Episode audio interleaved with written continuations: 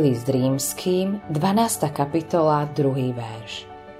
Aby ste vedeli rozpoznať, čo je vôľa Božia, totiž čo je dobré, milé a dokonalé. Boh má plán pre život každého kresťana. Každá okolnosť, každá zákruta osudu slúži pre tvoje dobro. Zapadá do celkového obrazu tvojho života. Jeho plánom je zdokonaliť ťa Všetky veci slúžia na tvoje dobro a jeho slávu. Ako mladá kresťanka chcela byť moja manželka Ruth misionárkou, rovnako ako jej otec a mama. No Boh mal pre jej život iný zámer. Zmenené okolnosti jej odhalili Božiu vôľu a nakoniec bola šťastná na mieste, kde ju Boh umiestnil.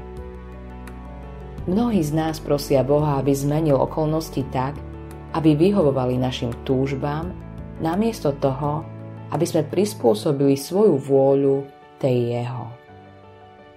Nenechaj, aby ťa okolnosti vyviedli z rovnováhy.